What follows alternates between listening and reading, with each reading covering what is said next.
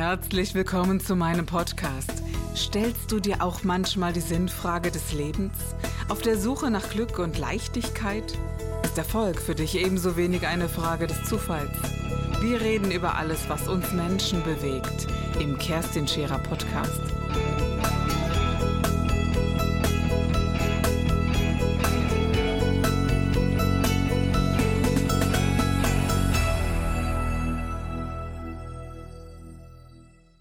Unternehmer zu sein, das ist das eine. Aber ein Unternehmer zu sein, der Menschen behilflich ist oder Unternehmern behilflich ist, aus Schicksalsschlägen trotzdem das Beste zu machen oder aus ja, geringeren Situationen ganz Großes bewirken zu können, das hat er sich selbst bewiesen und bewirkt das jeden Tag in seinem Leben und in seinem beruflichen Alltag. Das darf ich sicherlich behaupten. Heute herzlich willkommen bei mir Heute Hendrik Habermann, schön, dass du bei mir bist. Hallo, liebe Kerstin, freue mich sehr, dass ich da bin. Und ich bin ganz gespannt, gespannt auf dich, auf deine Geschichten, denn ich kenne dich äh, kaum in dem Sinne. Deswegen fragen wir doch erst einmal nach, sodass äh, wir sagen können, du bist Unternehmer schon immer gewesen oder hast äh, sehr früh damit begonnen und hast wirklich den Sinn dafür zu sagen, Arbeit Geber für mich ist der, der mich bucht und Unternehmer ist, der Schicksalsschläge erlebt hat und dann hilfsbedürftig ist. Darf ich das so zusammenfassen oder fehlt da noch was, Hendrik? Ich bin schon sehr lange Unternehmer, habe ja damals mit meinem Bruder, als ich äh, 18 war, ein Unternehmen gegründet, was selbstverständlich mit dem, was ich jetzt mache, ähm, oder teilweise nicht mehr so viel zu tun hat. Also wir sind im Promotion-Markt, aber ich helfe anderen Unternehmern auch, die eine Schwierigkeit haben oder einen Schicksalsschlag haben, damit klarzukommen. Das hat ein bisschen was mit meiner eigenen Geschichte natürlich zu tun,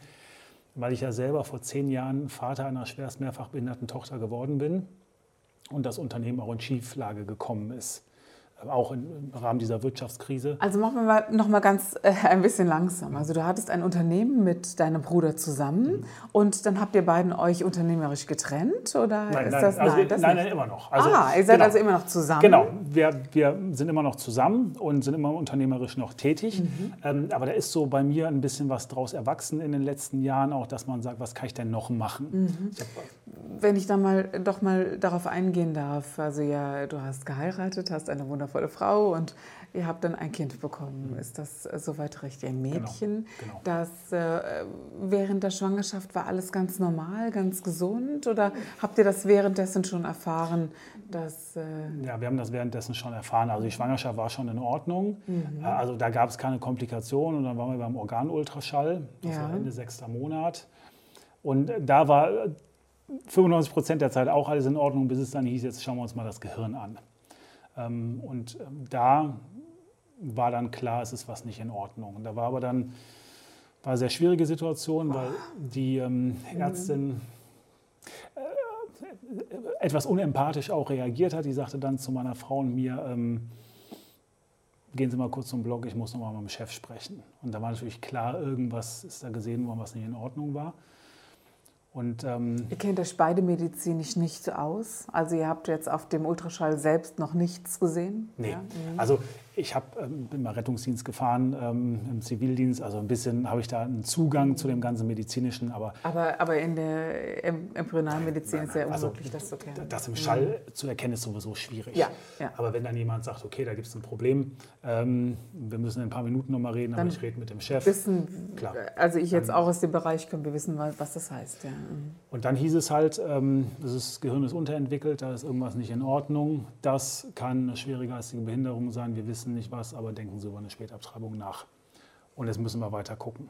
Und ähm, na, von da war halt diese ganze Freude der Schwangerschaft eigentlich natürlich vorbei. Ne? Du ja. machst ja dann eine Menge Sorgen. Ähm, wir haben dann relativ zügig einen Termin in der Kinderspezialklinik bekommen, wo das dann auch nochmal untersucht worden ist. Ähm, aber seit dem Zeitpunkt war klar, irgendwas ist. Mhm.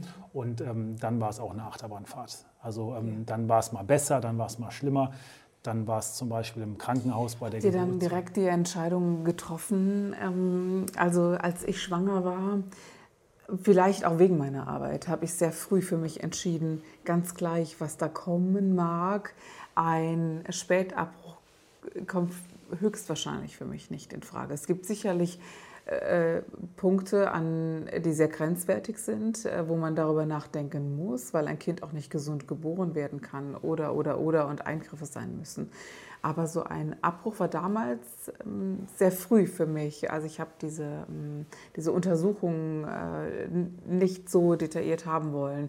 Oder, ähm, und dann irgendwann doch, weil ich dann, weil mir einfach bewusst wurde, es gibt auch Krankheitsbilder, wie du vorher wissen musst. Und auch wenn ein Abbruch vielleicht nicht in Frage kommt, aber äh, man muss sich darauf einstellen. Wie war euer Umgang damit? Habt ihr euch vorher überhaupt schon mal Gedanken darüber gemacht? Oder eher nicht? Ja, also wir haben viel darüber gesprochen, sowieso auch unsere vorher Einstellung, schon? ja, auch vorher unsere Einstellung zum Leben, was machen wir. Mhm. Das hat auch folgenden ähm, oder folgender Gedanke bei uns war, du kannst ja alle möglichen Untersuchungen machen, Fruchtwasseruntersuchungen oder genau, was auch ja. immer. Ähm, und uns war immer klar, man macht nicht die Untersuchung und stellt sich dann die Frage, was man mit Richtig. dem Ergebnis macht, sondern man macht das vorher. Ja, das war bei mir auch so. Genau, genau. so. Das mhm. heißt, du sagst, okay, ich mache eine Untersuchung, jetzt bekomme ich ein Ergebnis, das ist gewünscht oder nicht gewünscht. Was mache ich damit? Aus meiner Sicht sollte das vorher feststehen. Ja. Und für uns war klar, ähm, wir wollen ja mhm. das Kind haben, ähm, also ein Wunschkind, oder wir wollten Eltern werden. Und die Entscheidung war eigentlich klar. Die Entscheidung war klar, dass ein Abbruch nicht in Frage kommt. Mhm. Das ist insofern, äh, konnten wir das nachher nicht machen, weil wir sind ja danach ähm, wieder Eltern geworden von Drillingen. Und äh, da ist es so, dass wir dann gesagt haben, okay, wir kennen das mit... Oh, ähm, Hendrik, Entschuldigung, ich bin jetzt Mutter zweier Kinder, aber Gott. Also wir kennen das ja mit, mit wir wissen ja, was herauskommt. Drilling ja. ist sowieso schwierig. Da haben wir gesagt, wir wollen das gar nicht wissen. Also weil wir wollen nicht nochmal in so eine Situation kommen. Da hat dann der Arzt zu uns gesagt, ist ja in aller Ehren wert, was Sie da vorhaben, mhm. aber das geht jetzt nicht, weil wenn Sie ein Kind hätten, könnten Sie es machen. Aber wenn Sie drei Kinder haben und eins hat eine Sepsis und dann sterben die anderen Ganz beiden, genau. das geht auch nicht. Das leuchtet also ein, ja. jetzt müssen Sie im Grunde genommen ja, schauen, was da passiert und sehr, sehr engmaschig kontrollieren, äh, weil das für die anderen äh, mhm. dann irgendwie schwierig werden könnte. Also beim ersten Mal wussten wir es nicht besser, beim zweiten Mal haben wir sehr engmaschig kontrolliert. Vielleicht, um bleiben wir noch mal ganz kurz dabei. Also äh, diese Situation des ersten Kindes, dann wusste man ja von dem Wunder der drei wundervollen mhm. Ja nicht auch noch was. Es ist, es ist so ein zweischneidiges Schwert immer. Und, äh, und auch, äh, ich war auch eine ältere Mutter zum Beispiel, auch wo einfach klar war, es kann durchaus auch was sein. Ne? Und äh, habe mir die Entscheidung vorher auch äh, gegeben. Dennoch glaube ich, wenn das Ergebnis kommt, werden die Würfel neu geworfen und es darf es da nicht auch den Moment geben, wo man doch noch mal kurz drüber nachdenkt? Den darf es mit Sicherheit geben. Für, für, mich hat sich die Frage gar nicht gestellt. Mhm. Also bei, bei, das gilt auch für meine Frau. Ähm, das war keine Diskussion, aber nicht, weil das unterdrückt worden ist, sondern weil wir gesagt haben, nein, das ist jetzt so und wir machen jetzt das Beste. Da muss man mal ganz klar sagen, das ist ganz großes Kino, Hendrik. Ja? Also ich erlebe ganz, also gerade so in meiner Arbeit meistens Menschen, die damit überhaupt nicht zurechtkommen. Ich habe so das Gefühl, wir haben so eine Gesellschaft inzwischen, wo alles so, so äh, perfekt sein muss. Äh, also ein Handicap äh, zu haben als Kind äh, scheint immer wieder ein Riesenthema zu sein.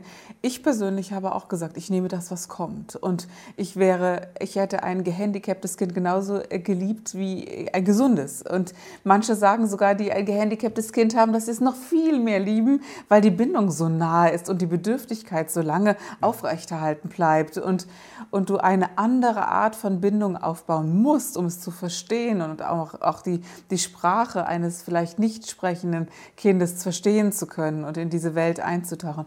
Und schon als, als fremde Frau gebe ich ehrlich zu, ich liebe es, in diese Welt einzutauchen, weil diese Welt so ehrlich ist, wenn ich das so sagen darf. Ja, ja also ähm, gebe ich dir vollkommen recht, ähm, ist auch so.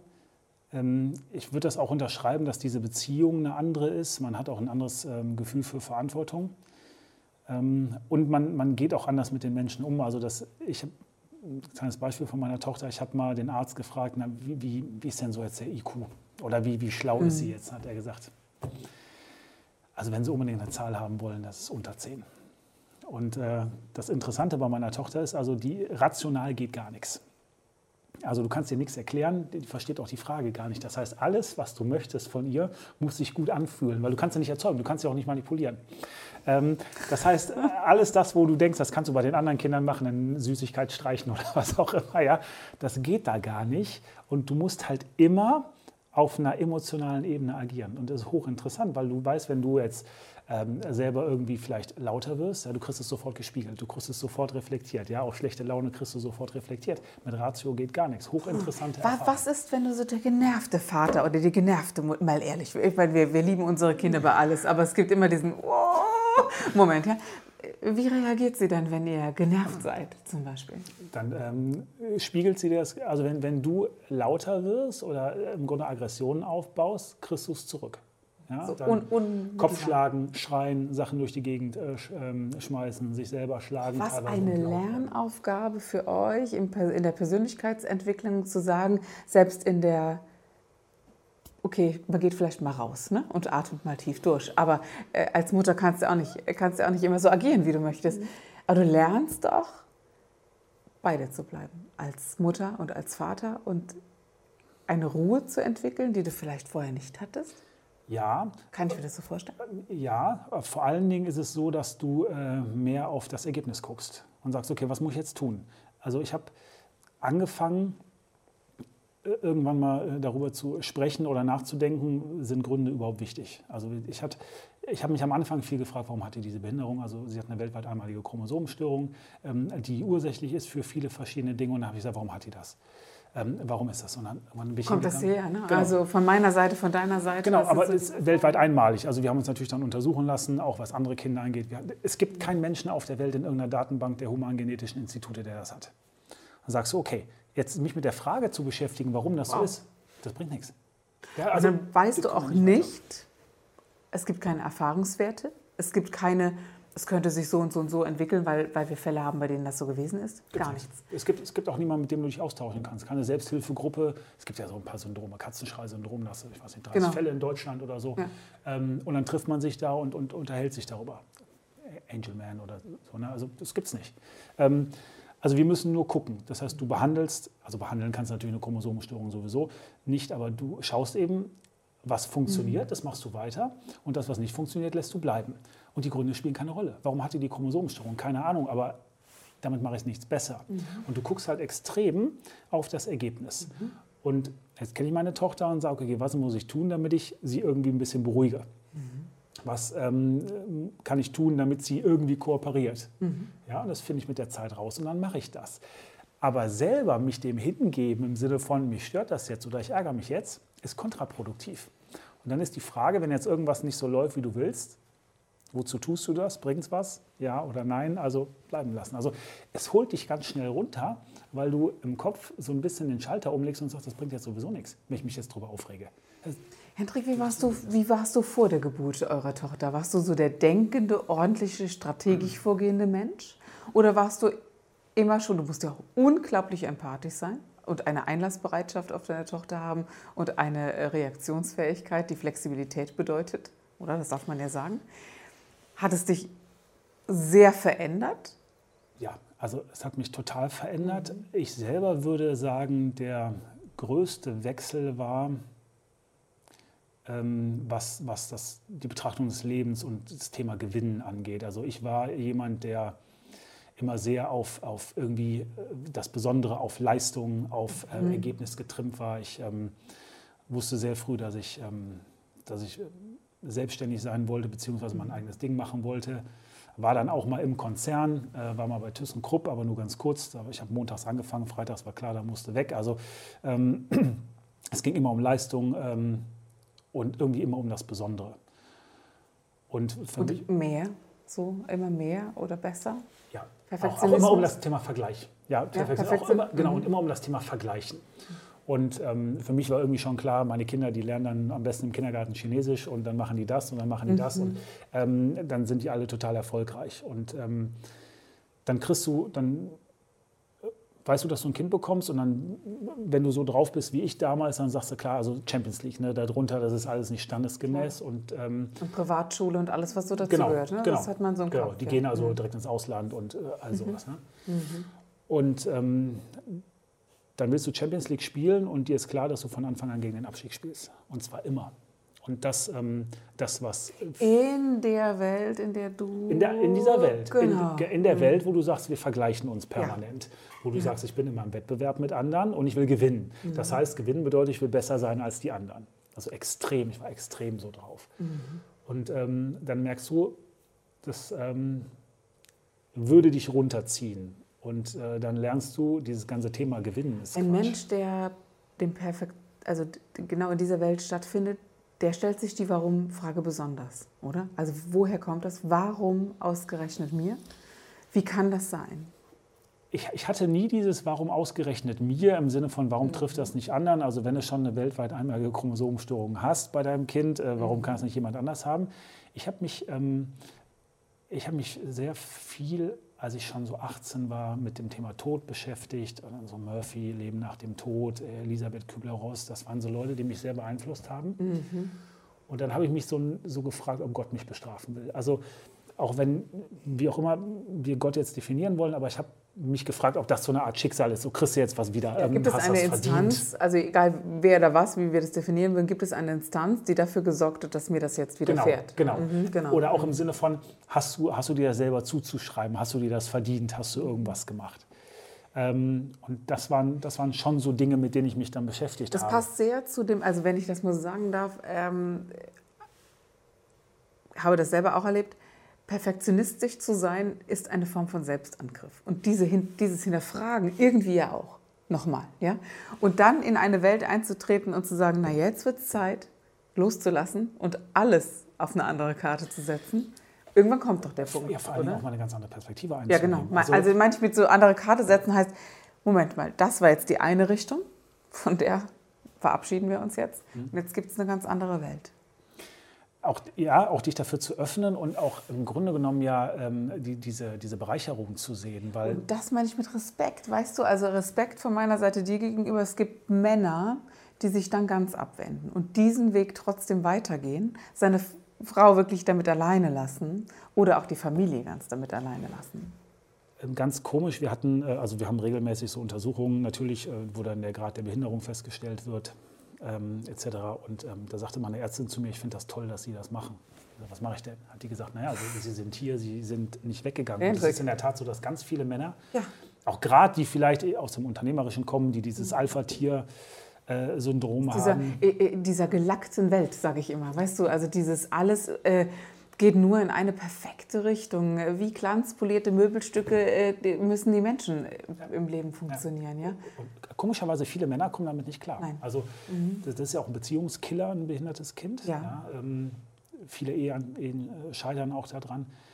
Ähm, da, da, aber da, ich kann das nicht nachvollziehen. Also für mich kam das nie in Frage. Für mich war dann klar, ähm, du guckst jetzt, was du machen kannst und ähm, ähm, wo kannst du jetzt deinen Ehrgeiz anbringen? Deinen Ehrgeiz bringst du jetzt da an, dass du jetzt nicht das akzeptierst, was die Ärzte sagen. Also man hat uns gesagt, ähm, sie wird vielleicht noch nicht mal sitzen können. Dann habe ich gesagt, okay, ich ähm, erkenne die Diagnose an, aber ähm, was sie hat, aber ähm, ich bin nicht bereit zu akzeptieren, was sie mir sagen. Das glaube ich nicht. Äh, und ähm, wir werden daran arbeiten, dass eben andere Dinge passieren und dass sie das lernt und dass sie gefördert wird. Ähm, ich also, gehe auch nicht in diese Opferrolle rein, zu sagen, okay, jetzt mhm. ist alles scheiße. Ja, und auch nicht in den Hyperaktionismus, äh, der dann sagt, ich mache aber jetzt, jetzt finde ich dafür einen Stuhl. Was mir eben aufgefallen ist, und das finde ich sehr extrem, weil ich glaube, dass die Ärzte langsam dabei Hilfe bräuchten, die Diagnose zu überbringen ist das eine Thema, wie macht man das? Ich finde das teilweise unmenschlich, wie das, das geschieht. Besser, wenn das Therapeuten machen, Richtig. keine Ärzte. Also Richtig. Also äh, es gab mal eine Ärztin, die mich dazugeholt hat. Ich bin jetzt kein Therapeut in dem Sinne, aber die gesagt hat, sagst du ihr das bitte? Ich, ich kann nicht mehr. Ja? Und ich hasse das, gar keine Frage, das zu überbringen.